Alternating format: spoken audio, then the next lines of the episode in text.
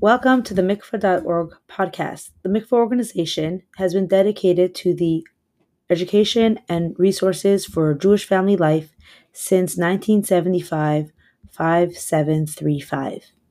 You can support our vital work at mikvah.org forward slash donate. Thank you for your support and enjoy today's recording. Welcome to the Building a Family series. This episode is in continuation of the series where we learn about building a family from many angles, including halacha, sichais, and maimar.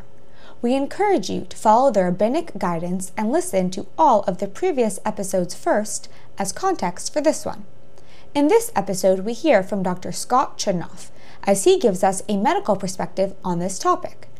Next week, we will hear from Rabbi Kasimov as a follow up to this discussion. All phone numbers mentioned in the episode can be found in the show notes below. Hi, everyone, and welcome. We are continuing our Building a Family series in our podcast. I want to give as an introduction that as we've gone through the different hashkafic elements in building a family, this conversation with Dr. Chudnoff is from a medical perspective. It is for informational purposes only. Of course, it is assumed um, that at this point in the conversation, we have already spoken to our mashpia, we have already spoken to our Rav about using contraception at this point, and now we are wanting to know information in order for us to be able to make the best decision for ourselves. Perhaps when we go to our medical provider, um, we aren't able to have this hour long conversation dissecting every single type of method. It's helpful to come in with information to then be able to isolate with our provider what is the best for us. So, in no way is this conversation a personal recommendation of one type over another. Uh, we are fortunate to have with us today Dr. Scott Chudnoff, who is the head of obstetrics and gynecology at Maimonides Medical Center.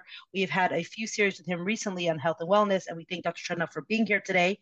Um, he has also decades of experience beforehand in supporting women um, in building a family. And we thank you for being here today. So, Dr. Chudnoff, if you can tell us a little bit more about your background and what brought you here today to to speak with us about contraception.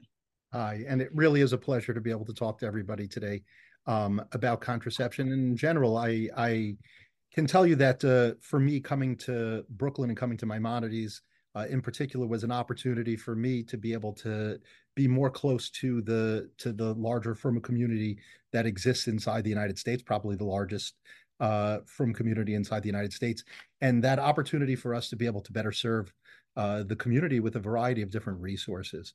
Uh, and in my coming to Maimonides, uh, part of that process has been for us to uh, develop and to create programs uh, that are unique and are needed by people uh, as it pertains to the various different concerns someone may have. One of the examples of what we're going to be talking about today relates to contraception. And we actually have a special program here at Maimonides specifically dedicated towards complex contraception and dealing with complex contraceptive issues. Uh, and I and I encourage people to avail themselves of it because while every OBGYN is typically capable of dealing with uh, recommendations for contraception. There are constantly things that are changing, and there are many different nuances that apply to individuals based on what's going on in their own personal life. And having an expert who specializes specifically in complex contraception can very frequently be helpful for those individuals. I'll give the phone number here now if anybody would need it. It's 718 283 8959. That's 718-283-8959. That's the uh, our early pregnancy assessment center and complex contraceptive center. Um, and uh, we also have another phone number that might be helpful too. It's 718-283-9044. Uh, and that's the number to the Women's Health Institute, which is where people would be able to get in contact with myself um, or some of the other experts which are located over there uh, if need be. Uh, my own personal history is, uh, as you've mentioned, I've been an OBGYN now uh, for, for 24 years. Uh, and uh, I've been dealing with a variety of different areas of, of um, complex issues relating to gynecologic issues for women. Uh, my personal training is that I am subspecialized in minimally invasive gynecologic surgery. And then while I have done my share of deliveries, I've done over 2,000 uh, deliveries myself. Um, but uh, my area of primary specialty at this point in my career is related specifically to gynecologic surgery and complex gynecologic problems. Uh, and so, uh, with that, I um, am, am happy that we're able to have this opportunity, and I appreciate uh, the the efforts by mikvah.org to really help in expanding the knowledge as it pertains uh, to these issues. Um, frequently, there's a lot of misinformation, um, which is uh, propagated just because of the fact that there's not always good enough accurate information being uh, dispersed. And so uh, I appreciate the efforts and energy that mikvah.org has been doing in being able to try to create programs like this in order to help educate the community. And now I would like to introduce Rabbi Kasimov, well-known Rav he, of the in Crown Heights, Haskins on Taras Mashpacha, and the Rav and the Beis Hayra under the Basin of Crown Heights.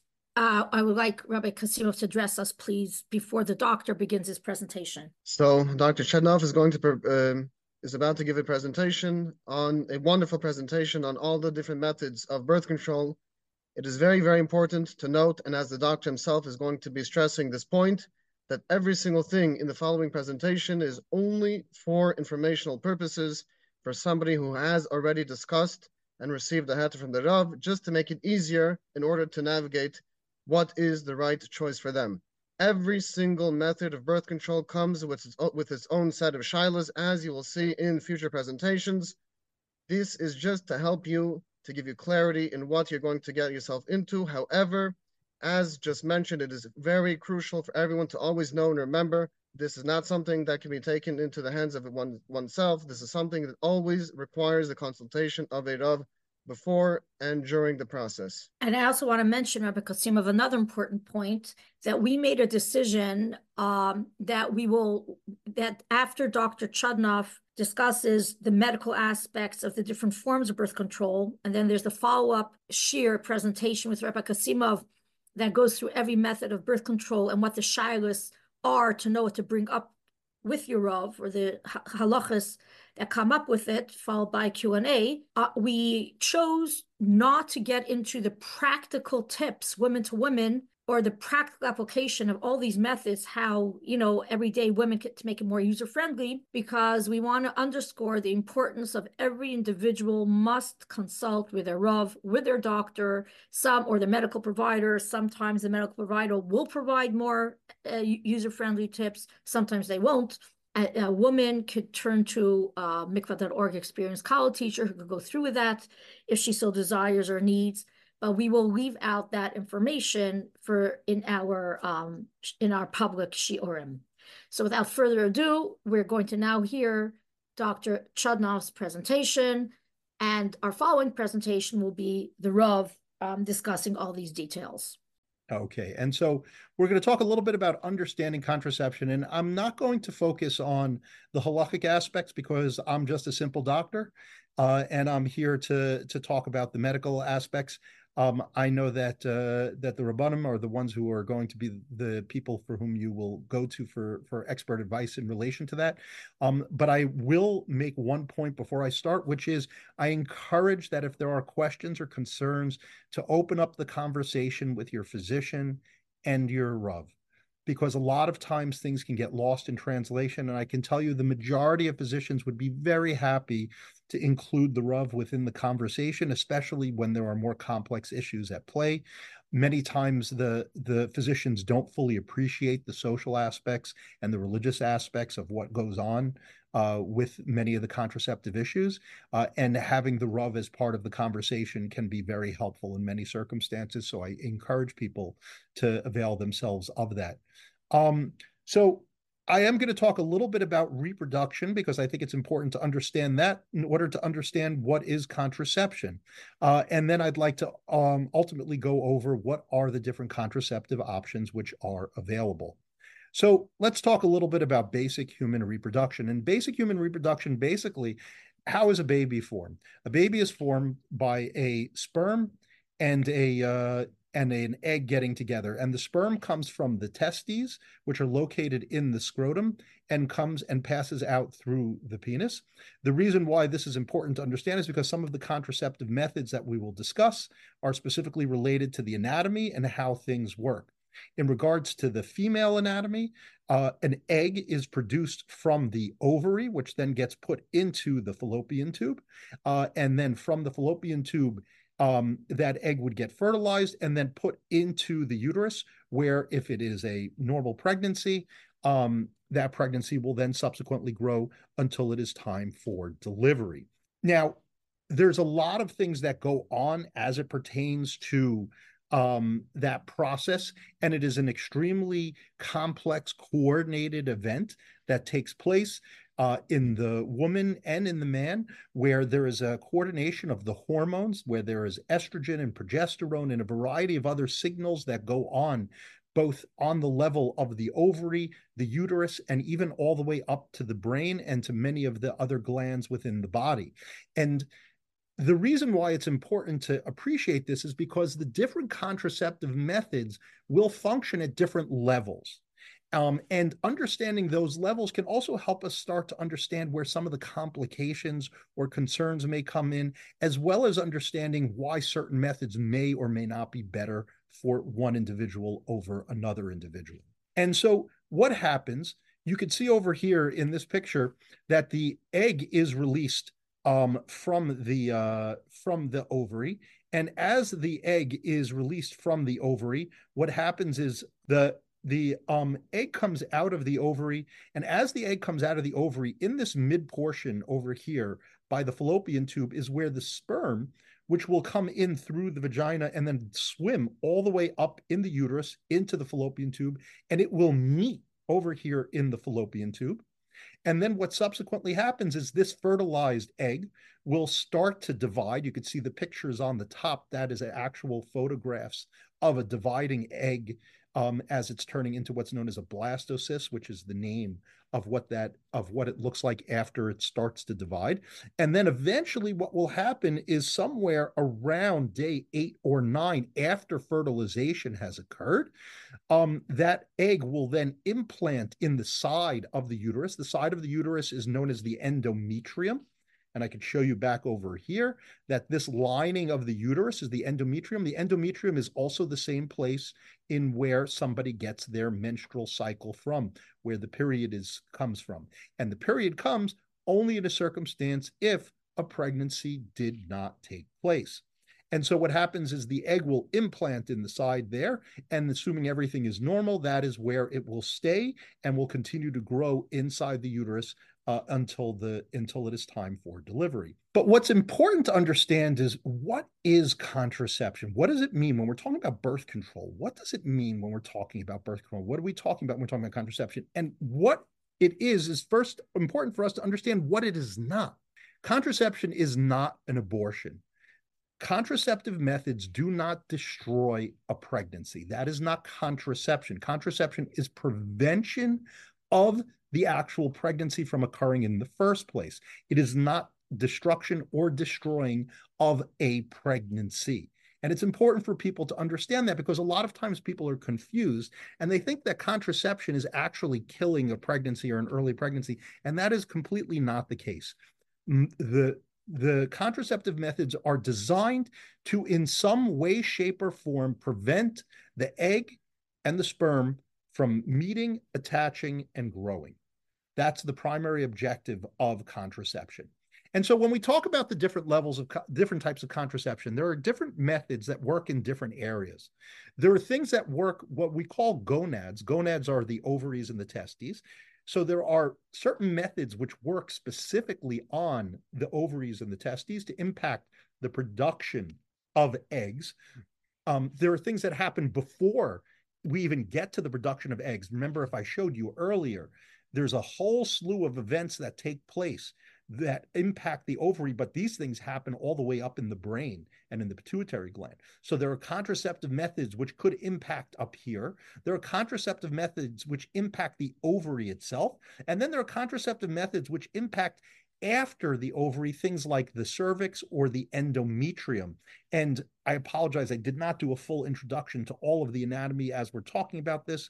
But just to give a very quick, brief overview, the uterus is where the pregnancy is held. The lining of the uterus is known as the endometrium. Attaching from the uterus to the ovary is the fallopian tube. This is the ovary over here. The ovary is where the egg is produced. The egg will pop out, and the fimbria, which are these little finger like projections that come off of the fallopian tube, sweep the egg from the ovary into the fallopian tube in order to allow for a pregnancy to occur. And so there are anything which can interfere. The cervix is down over here. This is the opening to the vagina, and sperm are brought into the vagina and will then subsequently swim up through the cervix into the uterus and then into the fallopian tube just to, so that we all know the terms that I'm going to be referring to, because I will be referring to medical terms throughout this. I try, just so you know, I try to avoid referring to things in the halachic terms because they can be confusing sometimes. And you will hear me uh, reference the medical terminology for things as I go along in this talk.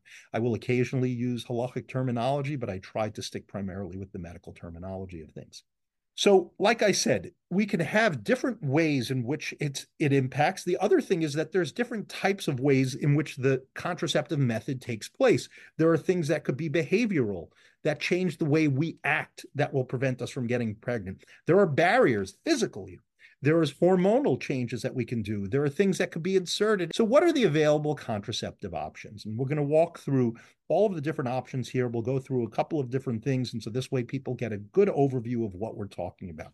So, the behavioral methods um, are some of the oldest methods that exist uh, in regards to contraceptive uh, management. And they include things, any type of action or activity that would prevent the sperm from meeting the egg, from meeting the yolk. So abstinence, if you're not having relations, then obviously no pregnancy can form. Um, there's the breastfeeding lactational amenorrhea method, there's fertility awareness methods, and there's coitus interruptus. So let's go through some of these behavioral methods. So abstinence, obviously, if two people are not together, then it is impossible for a pregnancy to occur. Um, the and it and it is a very effective method. Um, as a matter of fact, it has almost zero failure rate, except in real world. And when we talk about failure rates of contraceptive methods, we will frequently talk about what is ideal in a perfect state and what is reality. How do things really work in life? Um, and so in a in an ideal state, abstinence is a hundred percent effective. The likelihood of somebody conceiving without there actually being relations uh, is is essentially zero. Um, some of our other religions may think that that can happen, but for us, it is zero. The problem is that abstinence obviously carries with it a lot of challenges and difficulties. It means that two individuals are not capable of being together. Now, obviously, um, in in halachic Judaism, we do believe in periods of abstinence at various points within the lifespan. But uh, if a prolonged period of abstinence obviously can create a tremendous amount of difficulty and strain, and it is frequently a reason why we don't necessarily recommend abstinence as a primary method of birth control for people who are in a in in a married relationship. Now, the breastfeeding which is known as the lactational amenorrhea method, um, is a highly effective method of preventing pregnancy, especially in the first six months, assuming a couple of things. First of all, that the woman is solely breastfeeding and you have not introduced regular food into the baby's diet. Secondly, is the fact that you are not getting a period, meaning if you're breastfeeding and getting a period, then you can still get pregnant. Um, now, even if you're breastfeeding and not getting a period, it is possible for you to get pregnant. However, in the first six months, if you are exclusively breastfeeding and you do not have a period, the chance of failure of this method is about one to two percent, meaning the likelihood of you conceiving and getting pregnant is is very very low if you're doing that.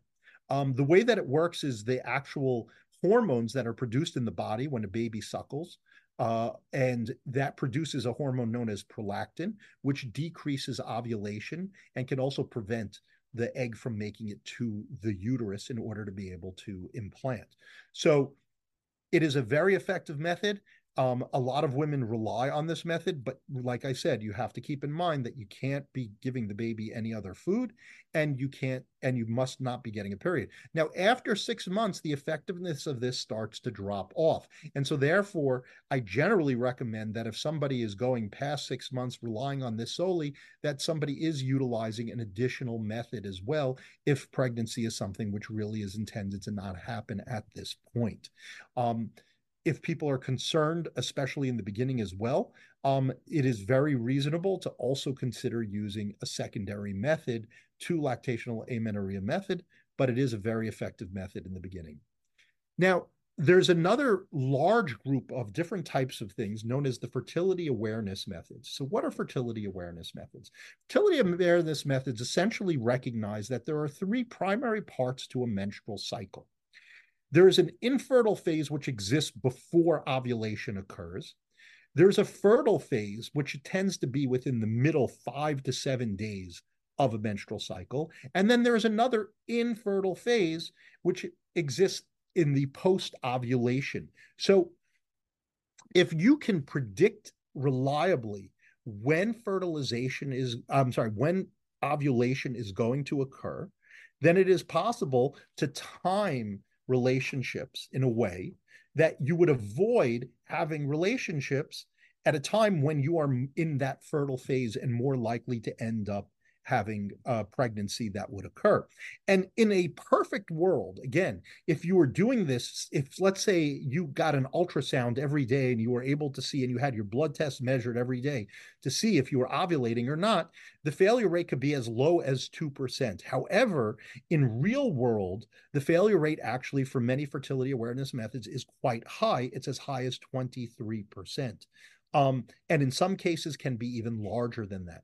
Uh, it can depend on the fertility awareness method that is being utilized. There are a variety of them, and I'll discuss them in a second. Um, but I will say that caution does need to be utilized with this. Obviously, for a religious couple, and like I said, I'm not going to get into the extensive things relating to to uh, halachic considerations, but ultimately, when we consider that the average individual who is menstruating um, is not able to be with their partner uh, for the first, uh, you know, 12 days or so. The end, when we consider then that the time that a woman would be going to mikvah would most likely fall within her fertile phase, that really creates a very small window in a typical menstrual cycle that would allow people to have access to be together. Um, so it is a consideration which is more unique within the frum population because as we keep Hilchos Nida, that obviously creates some of the constraints relating to it. Now, within the fertility awareness methods, there is a variety of different methods which have been utilized and have been studied. There is the calendar method, which specifically is looking at days in which you anticipate that ovulation is going to occur. There's the standard day method utilizing coded beads, where we have um, imagine a chain. You can see the picture on the bottom there, so that it makes it easier for people to understand and count the cervical mucus ovulation detection method, where at the time when a woman ovulates, the mucus that comes out of the cervix will change. And some women are capable of actually determining and looking at the mucus and by understanding their discharge can recognize that they're in their ovulatory period. There's a two day method. There's using basal body temperature method where you measure the temperature.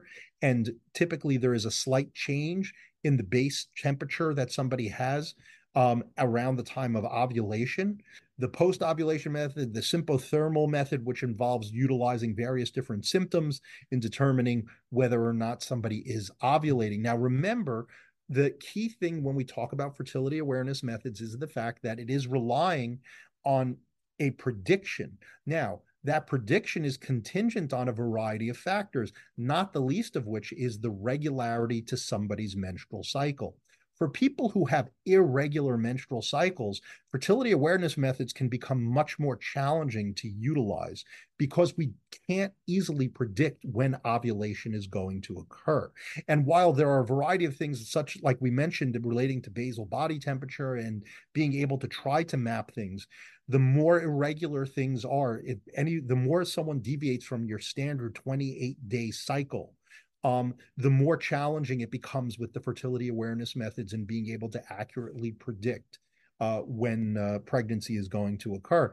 Um, and so these are considerations that do need to be taken into account when someone is utilizing the fertility awareness methods. Um, then we have the barrier methods. So, what are the barrier methods? The barrier methods use some sort of physical mechanical barrier to prevent the sperm from meeting the egg. And so let's put it into perspective. Basically, what it does is it creates a wall that makes it so that the sperm will never be able to meet the egg. Um, spermicides um, are another commonly used method. Um, now, generally, spermicides could be used in a variety of different ways. Um, they could be used by themselves or they could be used in conjunction with another one of the barrier methods. When used by itself, the failure rate of spermicides is, is reported at somewhere between 15 to 29%. Um, so it does have a relatively high um, failure rate. The way that it works is it prevents the sperm from entering the opening to the cervix, known as the os, uh, and it it reduces the mobility of the sperm. As you can see from the picture over here, sperm have a big head over here and this tail that it swims with. The way that it works, the most common uh, um, thing that's in spermicides is this uh, agent called nonoxynol 9. And the nonoxynol 9 prevents the tail from being able to swim fast.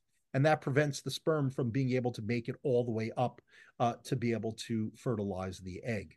Uh, there's it comes in a variety of different forms creams, films, foams, gels. I think the most common one that I hear patients telling me about today are the films. Uh, I think the VCF is one of the more common brands that people will will encounter uh, in their pharmacies.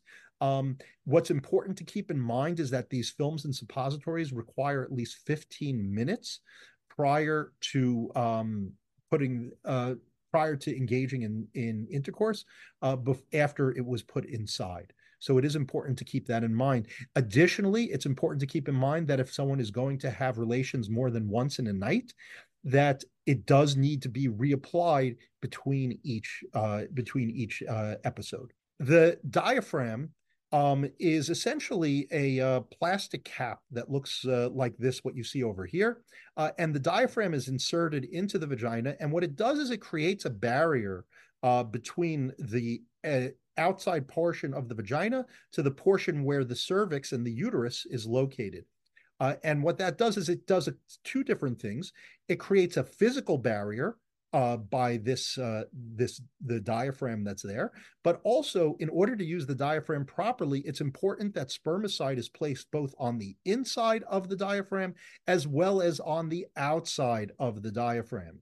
Uh, a diaphragm it is it it, it is something which uh, has a failure rate anywhere between 13 to 18 percent um, like I said, it creates both a physical and a chemical barrier because of the spermicide that's used with it. it the advantage to it is that it could be inserted up to six hours prior uh, to uh, to relations. Um, but like I said, it is important that spermicide is applied. And if there's going to be more than one episode of relations that night, then it does need to be the spermicide needs to be reapplied on the outside. Um, the other thing which is important to keep in mind is that it does need to stay in place after relations for between six to eight hours. It also, um, the standard diaphragm does need to be fitted. Um, now there is a new diaphragm that is out there, which is a stand, which is a one size fits all diaphragm uh, that is on the market, but the standard diaphragm does require fitting. Um, the problem with the diaphragm for many women is that there's an increase in urinary tract infections, and there could be increases in cervical erosions uh, and irritations that happen inside the vagina and cervix as well. Uh, the reason why this is important is because, especially when we consider concerns relating to spotting and bleeding, uh, it is a consideration that needs to be kept in mind when someone is considering the use of the diaphragm. The cervical cap essentially isn't on the market anymore. I put it on there because uh, people have uh, people ask about it still. Cervical cap works similar to the diaphragm, but instead of the diaphragm, which is larger and is takes up space in the vagina, the cervical cap literally goes over the cervix of the uterus itself and creates a cap over it. Similarly, it requires the use of spermicides, but like I said, it's really not on the market, uh, and most uh, people are not prescribing it these days. So now let's talk about the hormonal methods. Um, and the hormonal methods, like I said, have an impact on a variety of different areas uh, in the system. Now, as opposed to the barrier methods, which physically prevent the sperm and the egg from meeting, um, the hormonal methods, for the most part, will either prevent an egg from being produced in the first place, or will also sometimes create a barrier by increasing the mucus, which is in the cervix, and creates a barrier, a natural barrier for the sperm to not be able to enter into the uterus as well. And there's a whole slew of different types of hormonal methods, as well as ways in which the hormonal methods could be given to someone. Um, there are two primary hormones that are make up the hormonal methods. There is estrogen and progesterone. There are both combined estrogen and progesterone compounds, and then there are also progesterone only agents as well. Uh, and so there's a whole slew of different things that exist within the hormonal methods themselves. So let's talk a little bit about what are probably the most common ones, which are the combined estrogen and progesterone contraceptives. The standard, what when most people refer to a birth control pill, this is usually what most people are referring to. Um, and like I mentioned, the primary mechanism for how they work is that they will suppress the um, ovulation from occurring, which means that it prevents the ovary from producing an egg. Now, if there's no egg, there's no pregnancy. And so that works in about 90 to 95% of the time. Um, there's also, as I mentioned, the thickening of cervical mucus, which creates a barrier for the sperm to be able to get into the uterus. And then there's also decreases in tubal motility, which makes it so that the remember this is has to be a perfectly timed event. The sperm and the egg have to meet at exactly the right time in order for things to work properly. So if you change the speed in which things are going through, it will make it so that they don't meet at the right time and pregnancy will be unlikely to occur. So, what are some of the advantages to, to the standard combined birth control pill? Well, it can decrease the amount of menstrual blood loss and pain. Many women do experience what's known as dysmenorrhea, pain during their period. Um, it could eliminate ovulation pain. Many women will get pain mid cycle, somewhere around day 12 to 14 of their menstrual cycle. And frequently that's related to something known as ovulatory pain. Well, if you prevent ovulation, you could prevent that pain from occurring. It can help regulate menstruation in people who don't regularly ovulate. Uh, so it is possible that if somebody um, is not getting regular periods, uh, that this will help within the regulation of that. And as a result of that, um, birth control pills have been shown to decrease the risk of development of endometrial cancer. Um, and that is something important to keep in mind as one of the major advantages that can happen, particularly for women who have irregular periods. Because one of the worst things that can happen is if the lining of the uterus grows out of control, it can lead to serious problems in life.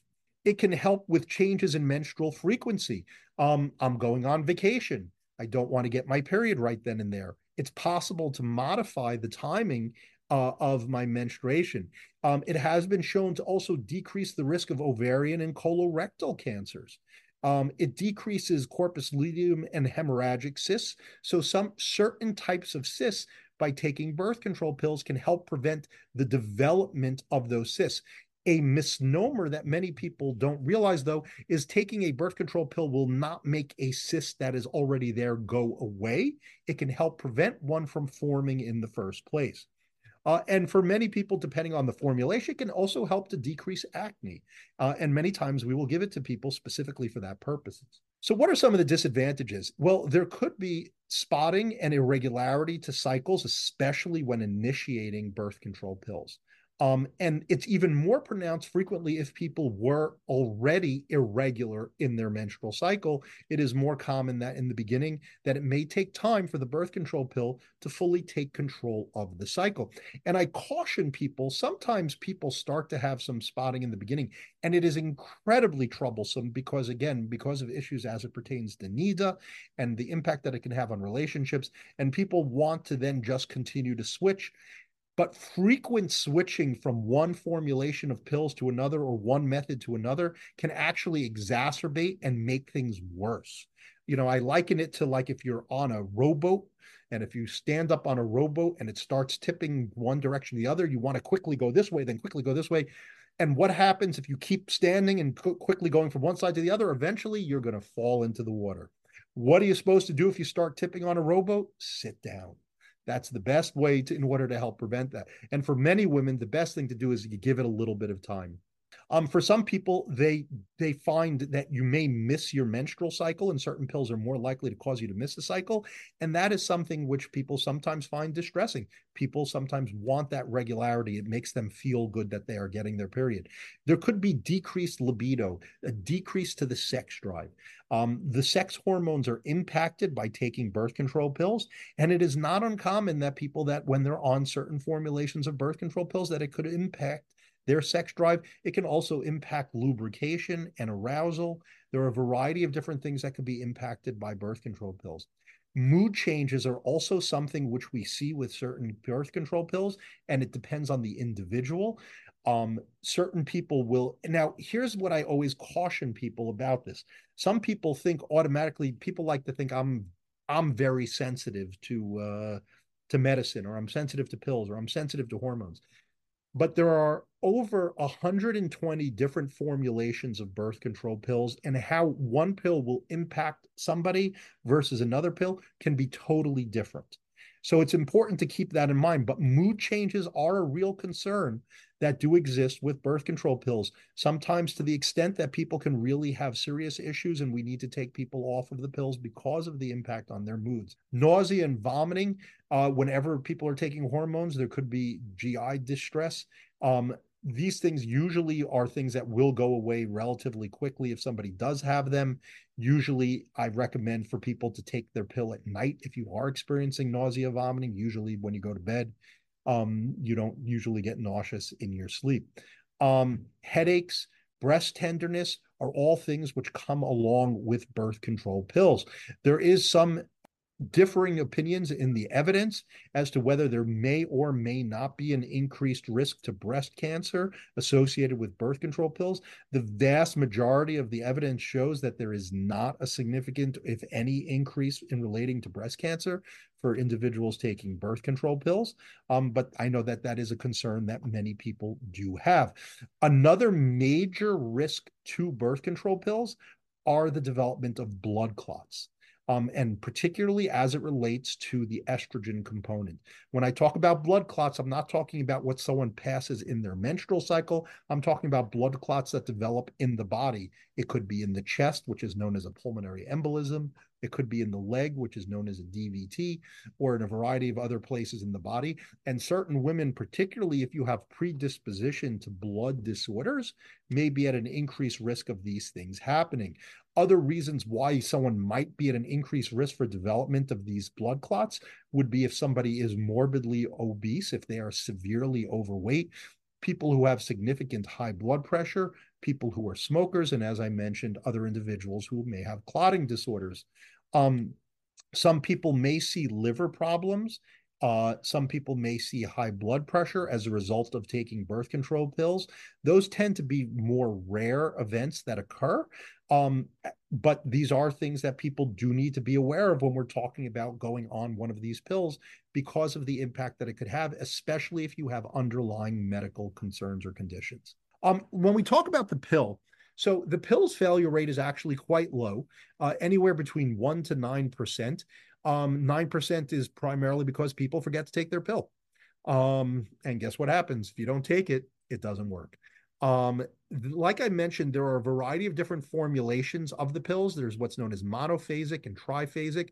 In a monophasic pill, throughout the entire month, you take the same dose throughout the month. In triphasic pills, the dosage of the progesterone component of the pill will change each week. And so you'll see if you look at this top picture over here, there's three different colors to these pills. That's because each week has a different formulation to the pills. Then there are low dose and ultra low dose, which pertains to the dosage of the estrogen that are located that are in the pills. And then there's continuous pills and monthly pills. It is possible that you can take a pill so that you only get a period once every three months or even less than that. It is totally healthy and it is totally safe to do. People are always concerned. I always hear patients say to me, Where's the blood going? Isn't it backing up inside me? Um, And no, it's not. What it's doing is it's preventing the blood from being formed in the first place. Um, what is important is it is important to take the pill the same time each day. Um, that doesn't mean that you have to take a pill at exactly 8:03 a.m., but it does mean that you should, if you're a morning pill person, take it in the morning. If you're an evening pill person, take it in the evening you know the in general when it comes to the to the pills we can do things as it pertains to to cycle control depending on when someone is let's say somebody is experiencing spotting throughout their cycle we can actually tailor the pill to better um to better fit the problem. So if somebody's if somebody is spotting in the beginning of their cycle i would recommend one pill for them versus if somebody's experiencing spotting at the end of their cycle in which case then we can give a different pill to them uh, that can help with that um, we generally see spotting issues most commonly in the ultra low dose. So those are the pills. Now let's talk about the patch. The patch works similar to the pill. It has the same thing, estrogen and progesterone, as part of it. There is no great data about the failure rate of the patch, but it is assumed to be very similar to the pill, somewhere between 1 to, to, to 5%. It is higher in obese women. And as a matter of fact, I will not give the patch to people who are significantly overweight because of the fact that it, it has a reduced efficacy to it. Um, the it does need to be applied weekly every week the patch is applied and then in the next week the patch is taken off and a new patch is placed on i'm not going to get into the issues as it pertains to nida but there are nida concerns as it pertains to the patch specifically to either wearing the patch when going to mikvah and or the adhesion the the glue uh, which is on the patch and the ability to get the glue off of you um, before going to mikvah. The ring, um, again, works in a very similar fashion to the patch and to the pill. It has both estrogen and, and uh, progesterone. It is placed inside the vagina for three weeks at a time. At the end of the third week, the ring is pulled out. Somebody will get their period and then the following week they put a new pill in. The failure rate is somewhere between one to nine percent. Um, for many women, they may have less side effects with the ring than, say, with a pill because of something known as first pass um, digestion, where it avoids the initial medicine from going to the liver. And so for some women, they find that this is better. Also, other women find this better too because it's a more steady state of the medicine as opposed to pills, which each day I take it and it goes down, I take it and it goes down. And so for some women, having the ring actually makes it easier for them. Um, and we do see overall that there are less side effects than the pill. You can get discharge and vaginal irritations and cervical irritations from the ring. Um, you can wear it during relations. Most uh, most partners will most most husbands will say that they don't feel the ring. It's not something that they would feel during during relations. Obviously, it's something as it pertains to going to mikvah.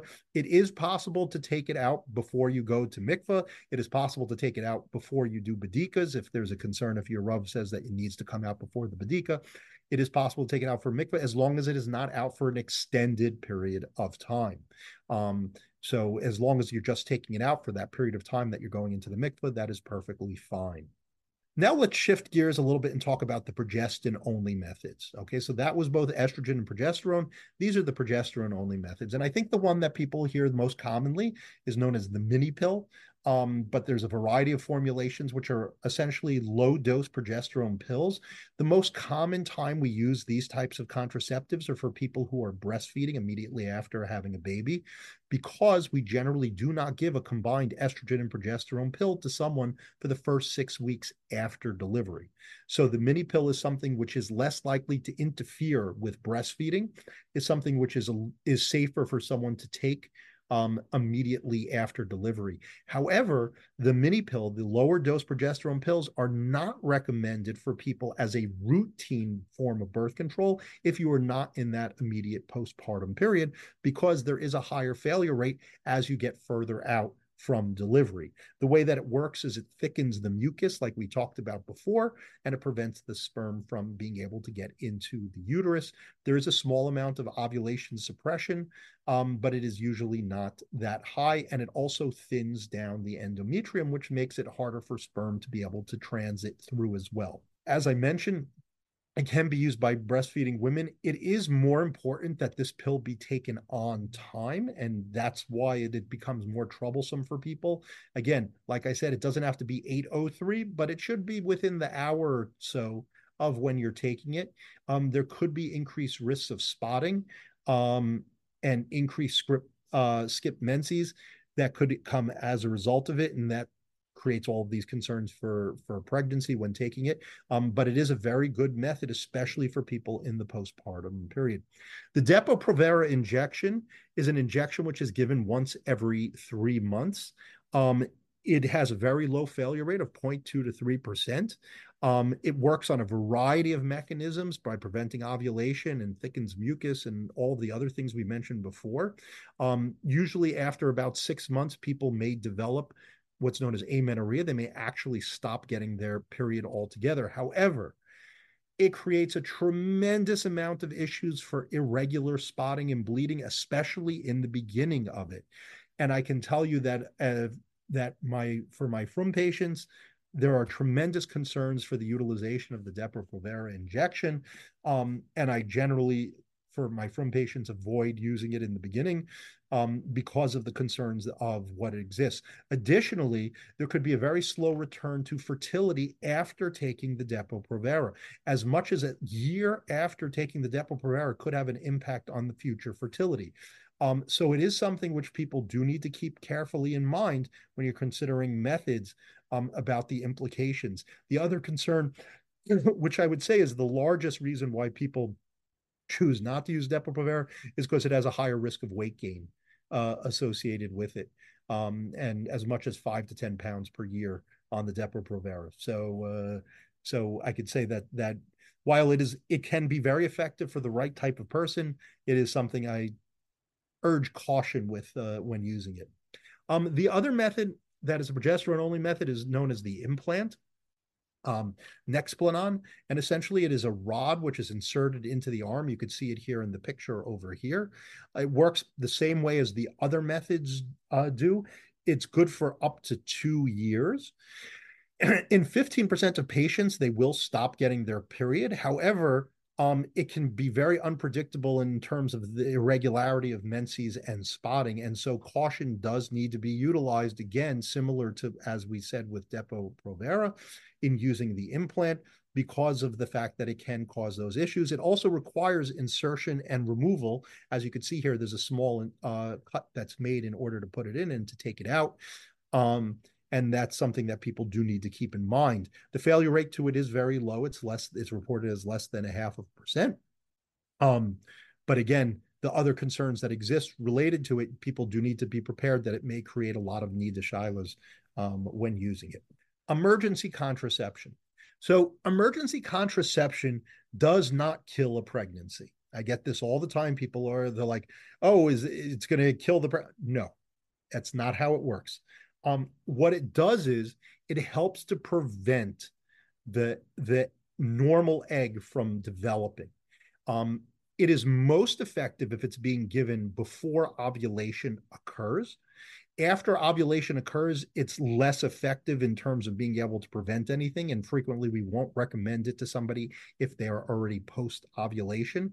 It does need to be taken as soon as possible after relations um, if somebody needs to utilize it. It should be taken typically within 24 to 48 hours at most. Once you get the further you get away from the timing of relations, the less efficacious it is in terms of preventing pregnancy from occurring. It can make your menstrual cycle irregular. So if you are taking emergency contraception, you do need to realize that that next menstrual cycle could be off. It is important, though, for people to keep in mind that this is not a good method of preventing pregnancy. If you want contraception, you should use a contraceptive method. Obviously, things happen. I've had plenty of circumstances where somebody was on vacation and they didn't realize they didn't have their pills with them and they called me up in a panic saying, I realize I don't have my pills and I didn't take my pills. And emergency contraception is very useful and very effective. Um, it can be very helpful in those circumstances. Um, but just remember, though, that it is not, if you're using it routinely, um, it is not an effective method for routinely prevention. So let's move on now to the IUDs. And there are two primary types of IUDs there's the copper IUD and the progesterone IUD.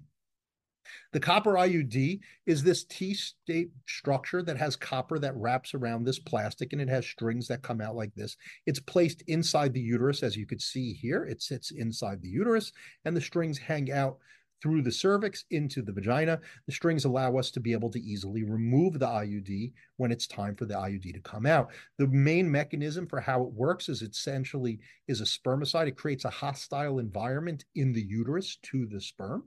It creates this inflammatory reaction inside, the, inside there. So the, the woman's body basically is, is attacking the sperm and preventing it from coming in. Um, the advantages to the copper IUD is there's no hormones attached to it. And for many people who have hormone issues, um, this is a wonderful method. Um, it's good for officially, it was good for up to 10 years. They actually, they've extended it now. It's good for up to 12 years. Uh, so it could be utilized longer term. Um, we generally insert it during people's menstrual cycles. Um, they can have significant spotting and menstrual changes. Usually, most of that occurs within the first three to six months of the insertion. But the most common thing that I'll see is that sometimes people will report that their menstrual cycle is a little bit heavier and possibly a little bit longer time for them to be able to get clean. The Mirena IUD, which is one of many now of uh, hormonal IUDs, uh, it works similarly in terms of the way that it's inserted into the uterus, but as opposed to copper, it has the progesterone hormone, which works like all the other progesterone uh, contraceptives we talked about. It's good for up to five to seven years. The failure rate is extremely low, less than uh, 1%, 0.1%. Um, it can be very helpful for people who have heavy bleeding, and it can actually cause, in about 20 to 40% of women, they may actually completely stop their periods altogether.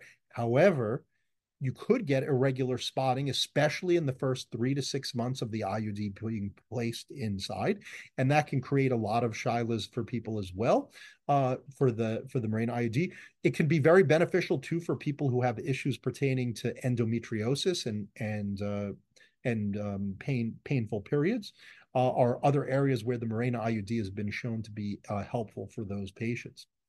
So when we put it into perspective to to sum up these methods, um, when we talk about efficacy, how good are these things at preventing pregnancy? Because again, we all have different reasons and there's different advantages and disadvantages to different methods.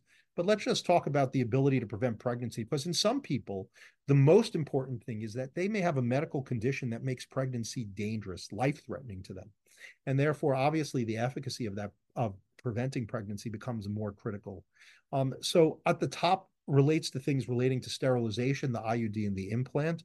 The next line are things relating to, to lactational amenorrhea method, right? The breastfeeding method in the first six months, the Depo shot, the pills, the ring, and the patch.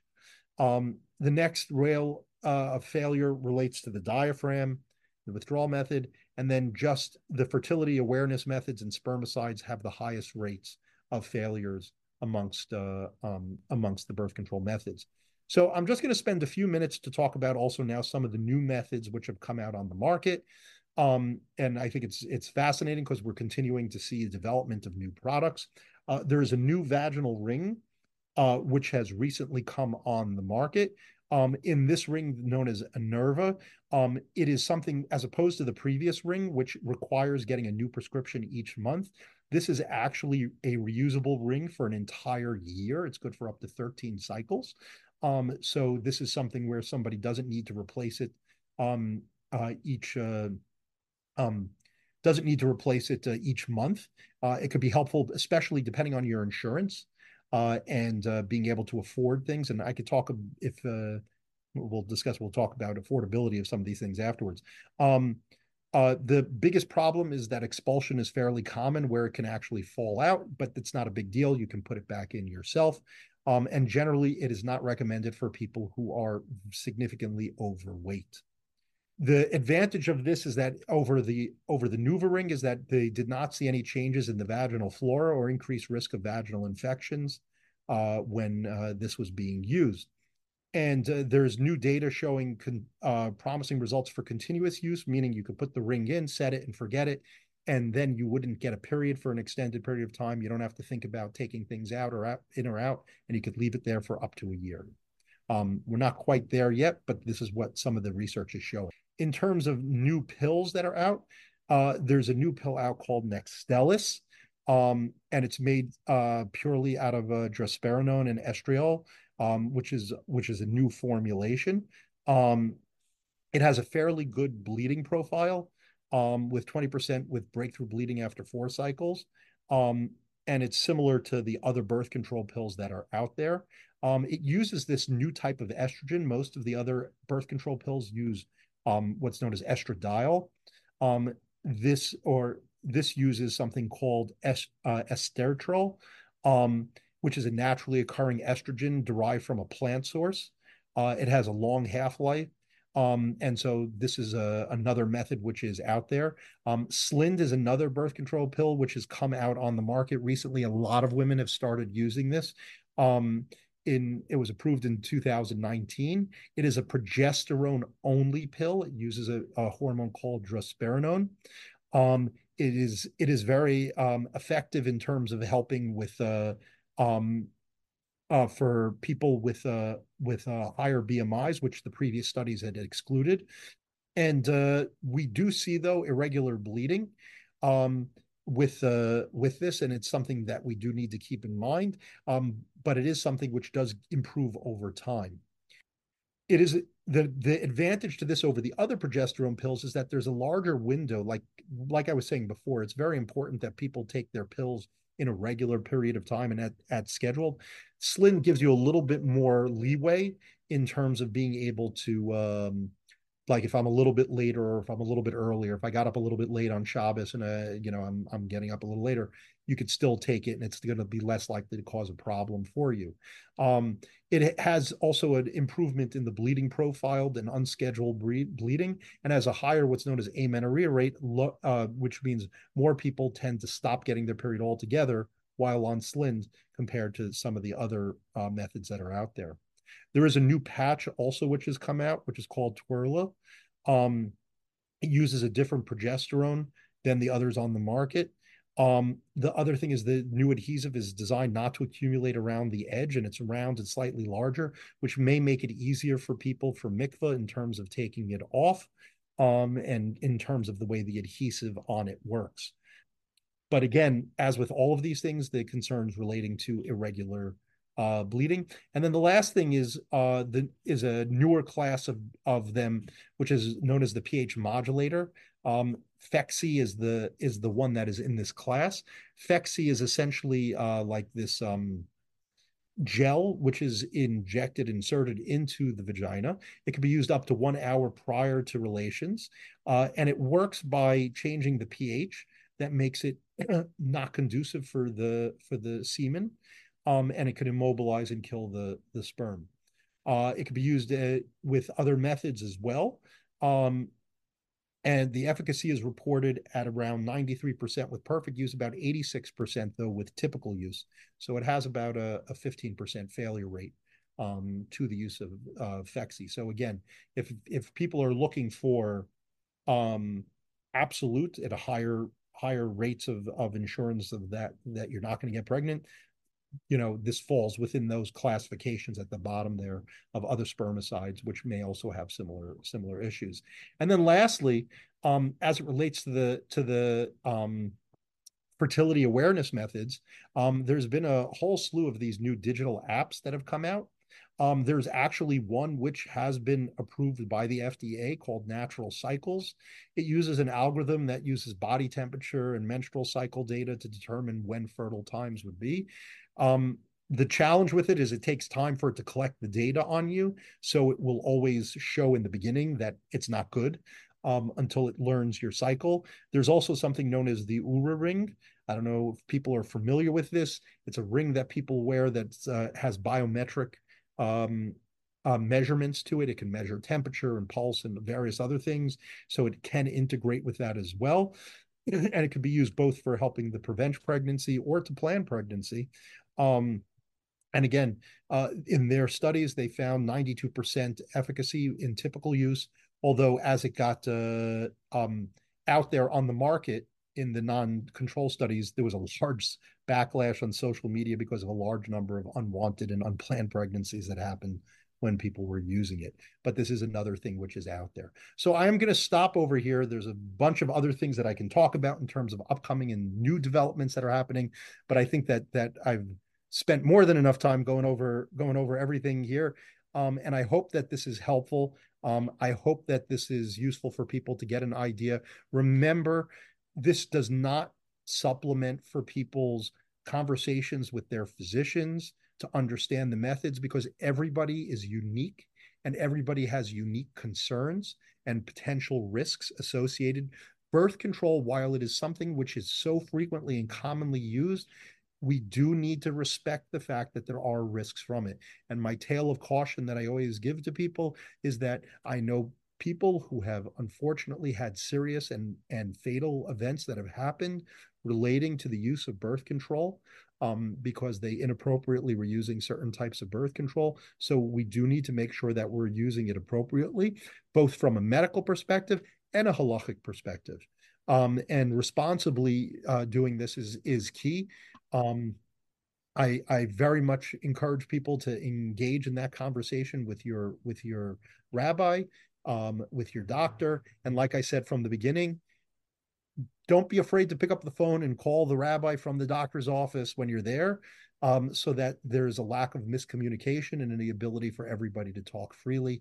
Um, again i hope that this was helpful for everyone uh, and i hope that uh, that that this will be uh, useful for to to anybody who needs who needs to deal with these types of issues Thank, thank you, um, Dr. Chudnoff. I have a bunch of questions for you. So um, I'll start with mine, and Mrs. Morozov has questions as well, and, um, and we'll go from there. So first of all, you know, you know, you know, put a lot of the new things at the end, and I'm wondering, oh, this is one type of barrier method. This is one type of patch. Um, so I guess I'm curious as to, do you see them as different than the different categories, or are they just new things that came at the end? Do you want us to focus on it separately? And I guess I'm gonna build on my question. I know usually I should just stop pause, but another question I had that's related to this is that, you know, like you had mentioned, there's 120 different formulations of the combination pill. So that's why most people, most, you know, just the general consumer will come into the doctor's office and the doctor typically has two, three, four that they recommend. And I what's commonly heard, and I guess that's my question for you, is that you know, someone says, oh, well, the doctor just recommends whoever recently gave him samples or whatever's the newest stuff on the market. So, how do you, as a doctor, that for us as a consumer to know which of the 120 20 uh, Uh, options are you giving us? Or when you are directing the consumer and you have all these different options and you know it's a frum woman who wants the most halachically acceptable one, how do you choose? Why are you, how are you deciding what the person should have? So I think that there's a variety of considerations that I utilize in trying to figure out what is the best method. A lot of it can do with other symptoms that somebody may have. So it could relate to where how their menstrual cycles are. Are they experiencing pain with their periods? Um, do they have other things or other considerations? Have they tried things in the past that haven't worked properly for them? Um, all of these things are different considerations that we use in determining which pill is the best for uh, an individual. Now, granted, there's no good way to know where to start, right? We start with whatever pill we start with, but it is important to understand that just because we started with one pill doesn't mean that that is the end all be all for that patient. Like I said, there may be a particular concern that we're trying to address. This person may have acne and they want something to help with the acne. So we might choose one pill that has a better profile for improving acne. Someone else may have more pain with their periods, and we may choose something that's more um, effective for choosing pain. Like I said, people may have spotting and it may be at the beginning of the cycle or the end of the cycle or the mid cycle and different formulations can better target those various different conditions so things can be personalized of those formulations based on what's going on. But for the vast majority of women who have no problems and are just starting on a pill, you could pretty much start on any one of them. The biggest consideration that I think that most people need to decide when they're starting a pill is are they looking to take it continuously or are they looking to get a period every month? Okay. And all the new ones that you mentioned towards the end, would you consider them as a new one from different categories, or would you say, eh, or would you say that no, these are new things that have new considerations? You know, we have a we have a partner um, podcast to this, right? With the halachic implications, we go through the barrier methods, the hormonal methods, the patch, etc. And I'm curious. I'm wondering whether these new ones are become new considerations or they simply uh, examples of the different types. Well, they they are examples of the other types. They are newer ones. They have so, each one of them has certain unique features to them, and so those unique features obviously are are important in terms of the consideration. Um, but ultimately, um, they are within the larger classes that exist there. Uh, Phexxi is a slightly different. It is essentially like the spermicides, um, but it works through a different mechanism. The other spermicides typically work through nonoxynol 9. This works through pH changes, and that can have implications for uh, irritations in the vagina and things of that nature. So there are there are definitely differentials as it exists with some of the new methods. Again, the purpose of many of these new methods was to come up with a solution to a problem that exists with the current methods that we have out there now. Okay. And one thing you had mentioned about the Phexxi, because I wasn't clear from your slides, is that you said it could be used with other methods. So it could be used just like contraceptive gel can be used in combination with the diaphragm or other. All right, let me let me correct that. It's not okay. intended to be used with the diaphragm. Um, right now, the only method that has been officially approved for use with the diaphragm is nonoxynol 9. Um. So we do not recommend using Phexxi with the diaphragm at this time. Um, maybe at some point we'll identify that it is useful to be used at the same time, but right now it is not. Uh, so when you said that it could be used in conjunction with other methods, what what, what did you what did you mean by that? Uh, so Phexxi could be used. So for example, sometimes um, I get frequently patients who are very concerned, um, you know, especially when they're initiating a new birth control method, um, that they may want to have backup um, and that would be a, an appropriate place uh, where, or if somebody who's using lactational amenorrhea method who wants additional backup, those are areas where it would be beneficial. All right, thank you, Dr. Chudnoff. Mrs. Mrazov, I believe you have questions as well. If you can go ahead and unmute yourself. Okay, so they're more like small, like little questions. So I'll go through them as they came up. So we were talking about breastfeeding, right? As soon as you start giving solids, you know, it's, it's less effective as a contraceptive method. Is that only for solids? What about formula?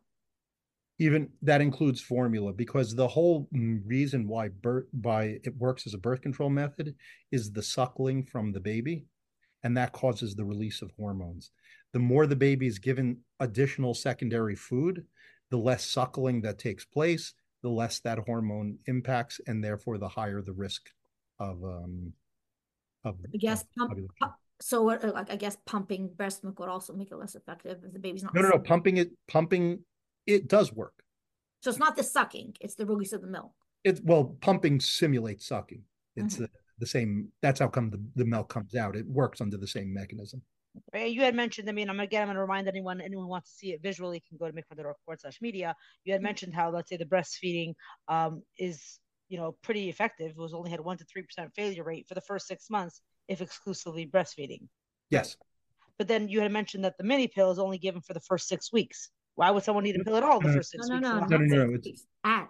it's given within, we start it with it. We can start it in the first six okay, weeks. So I'm glad I asked that because I heard first six weeks. And my question was, why would we be giving anything at all for six weeks? It's not even necessary. Okay. Okay. I didn't hear that. Okay. and the next question is we're talking about the fertility awareness method a lot of people nowadays double up with the diaphragm, meaning when they know those five to seven days where they know, you know, if they're studying their mucus, um, and they're very into now, you know, if the mucus is the most effective, you get to know your body. And five to seven days before, they'll use the di- those that window, they'll use the diaphragm. You don't have any statistics on the effectiveness of that. I was watching the slides. Of what? Of using the, diaphragm, diaphragm with the fertility awareness method? Correct. Well, it will only increase the efficacy of it, uh, I can tell you, because again, the diaphragm by itself has its efficacy. And if you're avoiding, right, if you're avoiding relations even more, um, then obviously that will continue to improve the efficacy of what you're dealing with. So, so yes, if if that's the if that's the objective and the goal, you know, then then for sure, what is the actual number? Has there been a study combining those two? No. There has never been a, a study specifically looking at it. There probably will never be a study to look at that, um, just because of the raw numbers of people needed to really determine that. Um, it's unlikely that that that that research will come out, but we do know that it's a belt and suspenders approach. Um, you know, if you if you got both on, then it's less likely that something's going to fall down. So uh, I have another two questions about the um, diaphragm. Is it true that it can be less effective if you have more vaginal deliveries? Or is it, it doesn't matter how many babies you delivered vaginally, it has the same effectiveness? So is we, it something that goes around a rumor or whatever? We fit the diaphragm specifically to adjust to the size of the vagina. The concern I think that people have is that if I've had lots of deliveries, that the vagina is either stretched in some fashion that would make it so that it doesn't give me the right proper fit. But it needs to be properly fitted in the first place. Now, where the diaphragm may not fit well could be in somebody who may have prolapse, where everything is kind of falling out. And if everything is kind of falling out, that could be a concern that could ultimately create a, an issue for the diaphragm. But that would be something that would be identified typically during the fitting itself but the raw number of babies you have is not is not in any way impact. It's just about the fitting. You you indicated. Uh, sorry, I'm going to ask a question. If Mr. Rose, if this is um you know copies you as well, I have a question. But uh, you had mentioned how there's a one size fits all uh, type. I've heard that it's a misnomer. There isn't really such a thing. I've also encountered, and I guess this is for the larger audience, when patients find themselves in areas where they're not dealing with, you know, large frum population or uh, OBGYN that is familiar with the frum population. They tend to shy away from diaphragms. They don't like it, maybe because insurance doesn't cover enough. I know we didn't discuss financials. Maybe we'll do that in a moment. So my question to you is, as a provider, do you feel that the one size fits all is something that a provider should even consider? Would you say that all OBGYNs are equally qualified to fit for a diaphragm if that's a woman's choice? Do you have anything to say on on in that regard? I mean, like I, especially like you know, Mr. Mrazov had brought up, you know, uh, someone a multi-pair, someone who's had many children. So not everybody is the same when it comes to doctors, and everybody has different levels of comfort based on their where they trained and the the types of patient populations that they deal with. Um, access to the diaphragm was reduced for a while, and the availability to it was decreased, which is where that one size fits all diaphragm came onto the market. Um, my general uh, philosophy is that while the diaphragm could be very good for people who really need it, um, it's usually not something that I that I highly recommend for for patients, um, primarily because of the fact that there is a lot of what I have identified in in patients is a lot of issues pertaining to irritations with the use of it, um, and creating lots of issues as it pertains to bleeding. I think that the biggest advantage to it is the opportunity to have a non-hormonal method which I think is is a tremendous advantage um, as methods go, and especially for halakhically permissible methods. And again, I'm not saying that the diaphragm is halakhically permissible. Ask your Rav, but uh, but in general, most in my experience, it's been that many rabbanim will be matir the use of a diaphragm. Um, but I do find that uh, it does create it does create a lot of issues for many women um, and especially if you have certain predispositions for certain conditions, such as urinary tract infections and so on. Thank you. Uh, by the way, the Caya, the one size fits all, they now make like an extra large, like so. Like I guess they got a little smarter. They want whatever. But you're saying now it's more av available. The diaphragms are coming back in style. They're more available. Well, they they are they are available. Again, the challenge has been that again the vast majority of of docs the vast majority of patients weren't looking for diaphragms. As the pills became much more prevalent, um, less and less women were seeking the diaphragm. And so, as less and less people sought the, out the diaphragm, the production of it went down, and therefore it created a gap in terms of, of access and availability. But that, Would you say it's better now? Has that changed? I, I find that it is better now that you can get it easier than it used to be. And doctors are trained to do proper fitting. You don't have to go to a special spe- specialist to fit a diaphragm. You you shouldn't, but I will tell you that many doctors are not adequately trained in how to do it. How would one know? Got to ask. Do you, do you fit that diaphragms well? No, no, I don't. Yeah, okay, whatever. Well, you could ask whether or not. Listen, you could ask whether they listen. Many doctors don't even have a fitting tray, which means that they can't fit the diaphragm.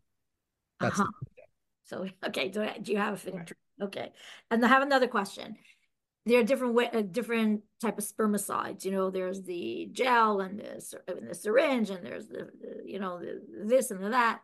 Is there anyone that's more effective than the other? I think I missed it on the slide, or maybe They're all the same, equally effective. They're all equally effective in terms of the the naloxone uh, formulations. They're all very similar. Okay. You also mentioned that if you miss the pill, right? So it loses the effectiveness of it. How many pills do you have to miss in order for it to be non-effective? Like if you missed one or you missed two, like it depends on the package. Like it's like you miss. Well, it depends on it depends on the type of pill. It depends on how when you say when we say missed, missed can mean a lot of things. Missed can be I didn't take it. I was supposed to take it in the morning and I took it at night. Miss could be I missed an entire day. Miss could be I missed an entire two or three days. Okay. Um, as a, as a general rule, we recommend that people, as soon as you remember it, you take it and then go back to your regular schedule that you were before. But just keep in mind the fact that there could be a decrease in efficacy to the pill. The percentage decrease in efficacy, I'm not going to quote because nobody can tell you definitively what that number is. I want to say, what about the opposite? I know there's women after birth, they, they want to get to the mikvah, right? So when do they start the mini pill? They're afraid if I start the mini pill, I'll start spotting. Maybe I should first get to the mikvah, then do the mini pill. Like how many days of the mini pill, if you're breastfeeding, does it take to actually be effective enough that they use a, a backup, you know, backup spermicide that they could, you know, have relations? Or like you don't want to say this publicly, it's also fine. That's something that people I, ask. Again, it's it's very conditional. There's a lot of factors at play. So I don't want to, I don't want to, I don't want to give you a definitive number because there's a lot of factors that are that are at play as it pertains to that. Okay, I'm gonna so- go back to the the question right beforehand where you had said, you know, if someone misses a day or misses a half hour or misses a half a day, and they're supposed to take it as soon as they remember, and then there might be a drop in the effic- the efficacy. Do they have to go back to their provider, or is there some sort of general rule of thumb for how long they need to use a backup method? Um, well, generally, if you want to be safe, I would recommend using a backup method until your next period. Oh, wow. Okay. So, wow, that's a long time. Okay. I know in Europe, there's something like an IUB. An IUB.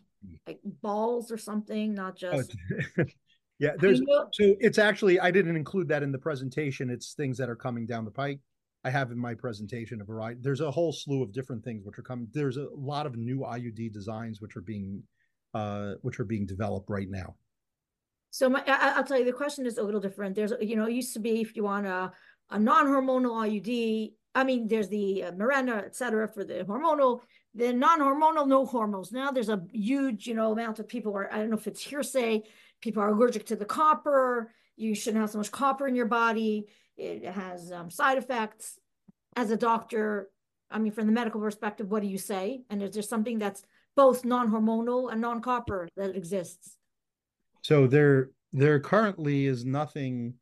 You're talking about from an IUD perspective. Correct. There is. Those are the two primary methods which are available today. There is some. There has been some investigation to alternative methods. Nothing which is approved as of now, but there are certain things which are in the pipeline that are under development at the moment. But did you hear in your office about this copper, this copper, like allergy to copper or causes mood swings or who knows what? So, so there, anybody can have a reaction to any any metal. Um, it is possible. I mean, there are people who have an actual disease called Wilson's disease, where there's an excess copper buildup in the body. It's a rare disease, although it does happen. Um, it's less likely that somebody is going to have you know a true quote unquote copper allergy per se although it does it does exist where people could be allergic to the medicine and therefore could have certain reactions as a result to the introduction of of copper. You know what i always tell people is there's nothing that doesn't have a side effect. Drinking water can have a side effect right? The water you could choke on water. You can have water that's contaminated. Um, you know, if we put a label on our water that comes from the tap, it'd probably be pretty long. There's always risk factors to everything that's out there. Um, and everything we do is a bit of a risk benefit analysis, right? We're constantly deciding, you know, if I cross the street, I can get, God forbid, hit by a car, right? but I do things to try to minimize the risk that could exist, right? I cross during the traffic light, right? I you know, but I'm probably not going to try to run across the Belt Parkway. So it, it's kind of that that same idea. People need to recognize the fact that there is, you know, people always ask me for a hundred percent.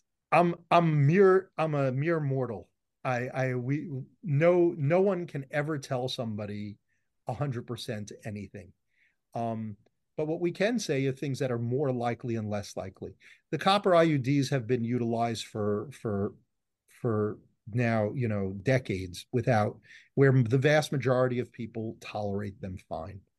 Are there individuals who reject them whose bodies have problems? Yeah, absolutely, absolutely. Um, do I think that that number has increased in recent years from where it's been before? No, I don't. Um, I just think that we, you know, we're in a we're in a communication era now where people can hear more easily about things than they used to hear about it before. Um, so I, I have a question about the copper. I've heard about this from a different medical provider. That medical provider came from their religion perspective, which was not Jewish perspective, where they felt that the copper IUD was a, like a spermicide, and they said they don't see how they they were wondering and asking me, which I told them it's beyond you know my knowledge about why that would be considered okay within Judaism to use a copper IUD that is in effect a spermicide. Well, again, as a general rule, sper again, I'm not I'm not going to give the halachic discourse, but I'll just say quickly that most rabbanim tend to to find spermicides to be less problematic. It's it's it's creating physical barrier. And again, I don't I don't want to get into the halachic. No, but I'm just wondering whether the copper is considered like is copper a first line um, recommendation over Mirena? Is copper? There's no such thing as first line of one versus the other. Okay, they are so... they are both. It all depends on the individualization to what the patient is looking for if somebody calls me they have menstrual issues and concerns and they're concerned about pain with periods or they want to try to not get a period frequently then i would recommend starting with the hormonal one if somebody says to me you know what every time i take any types of hormonal pills or when i've tried six different birth control pills and the ring and the patch and the this and the that and every single one causes my moods to fluctuate and all these then i would say yeah that's somebody who you start on on the copper iud um, and then the rest is up to personal preference. You know, a lot of it is what people want. There's also how long you're on birth control. Also, if you want to start off with the IUD and staining could go on. Maybe I'll ask Dr. Chudnoff, maybe my last question.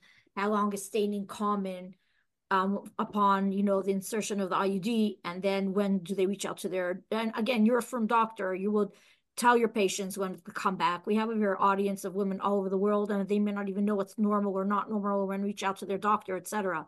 So just that's a last bit of last bit of information about staining on the IUDs. But I do want to say that how long you're going to be on birth control is definitely an important part of this discussion. What choices you're going to make. Sometimes you want to stick it out. You know, the, uh, maybe it'll take three months or six months, whatever, of staining. But afterwards, the next ten years, in or whatever, how many years, you'll be okay. So that's why do the doctor kept repeating over and over again. And the same thing with the Rav, like every situation is so individual. Like people are marketing one type, you know, this is the only one that you should have, and everything else, you know, some women need to take hormones and some women cannot take hormones or whatever, or don't want to, whatever. It's so individualized. And therefore the this is just for information. It's not to market one. If you notice, and I thank you for that so much, Dr. Chudnoff, how you were like so neutral about every method, even like halachically neutral, so to speak. Like you're not saying what's like not halachically neutral, but I am. but you know what I'm trying to say? Like everything that's available out there, and not like uh, trying to make whatever you need individualized to your personal thing. So my last question, doctor, was about because this is an audience all over the place. We don't know what their doc. You know, halachic staining is very different than medical staining a regular doctor will say, okay, she, she, they won't even realize that she's trying to get to the mikveh and make bedikas. They may not even like be attuned to that minimal type of bleeding and say, ah, but for a frum woman, that's like horrendous. So what would you suggest as far as knowledge to take to your doctor when, or if you don't have a doctor that will give you this knowledge about how much staining to tolerate after an IUD? So again, staining is very common after insertion of an IUD, irrespective of the type both the copper and the Mirena IUD. As a general rule, I believe that you there's there's very little that could be done within the first month of insertion of the Mirena IUD. I have been doing some studies now about giving additional medications at the time of insertion to see if that helps. My results are not good enough yet to even discuss in a public way, but as of now, I don't have the solution just yet. Um, there are some new ones that are being developed that may be more helpful. Um, but as a general rule, I would tell people you got to give it at least a month But after a month, obviously, now we're starting to get into serious time issues as it pertains, especially if you're not getting to mikvah. Look, if you're getting, remember, and as you as you correctly pointed out, there's a difference between halachic problems versus medical problems. Med- staining after the IUD, no doctor would ever blink twice about from a medical perspective. But obviously, the halachic and social concerns as a result of that are significant. So I think that if you that most doctors will try to reinforce for people you got to give it at least a month, six weeks before we start to really try to push things and see if there's something we could do to improve it. And I think that people need to give it that amount of time when things are inserted to, to see how things are landing. It could take up to three months to definitively see where things are, are going to land. And I would tell people that that you have to be prepared for that. You have to be prepared that it could take up to three months. But after about six to seven weeks, it is totally appropriate to give the doctor a call and say, hey, listen, I'm still spotting, I'm still staining. I don't know what's going on over here. I personally bring my patients back to see me at between six to eight weeks so that I'm able to check and make sure that everything is okay. Um, and that if there are issues that we could address it at that time. Um, it is important to also explain to the physician though that this is an issue for me. Some physicians are a little bit more empathetic and some are less empathetic to the to the issue because again it is something which is unique um, to judaism. And so not every physician is fully appreciates the implications and impact that this that this does have. But I would say I would say as a as a rule of thumb, between six to eight weeks is a reasonable time to to reach back out to the doctor and say, hey, this is I got to do something about this. Um, and there are things that could be done. Wow, amazing. I just want to say when, when people are speaking to their doctor about choices, I'm sure it also makes a difference. We didn't discuss this about age. You know, if you're going to menopause, it will affect choices over if you're, you know, so all these things, I'm sure the doctor will interview somebody properly. I don't think we have to mention over here every medical situation. There, there, it's impossible for us to go through. Well, not impossible. It's impossible in the time frame we have right. to be able to go through all of the permutations that exist as it pertains right. to age and as it pertains to fertility and as it pertains to to medical issues and as it pertains to bleeding issues. There are so many factors that we take into account when we're coming up with what is best for each patient. Um, the financial concerns, as I mentioned also, that's another big issue. And again, I can talk for for 20, 30 minutes about financial concerns as it pertains to contraception. If you want to say it in like a minute or two, what would be some of the financial concerns? if we if we want to bring it up as a completeness, but not 20 minutes worth, you know, or like you said, age. Like if someone is not having I, I, I honestly we could I, I we could talk for I, I really I don't want us to we could talk forever about this stuff. the one thing I'll say about about cost is from a cost effective perspective. Um, an IUD, if it's planned to be less used less than a year, is probably not cost effective. If it's going to be used more than a year, it's probably a very cost effective method.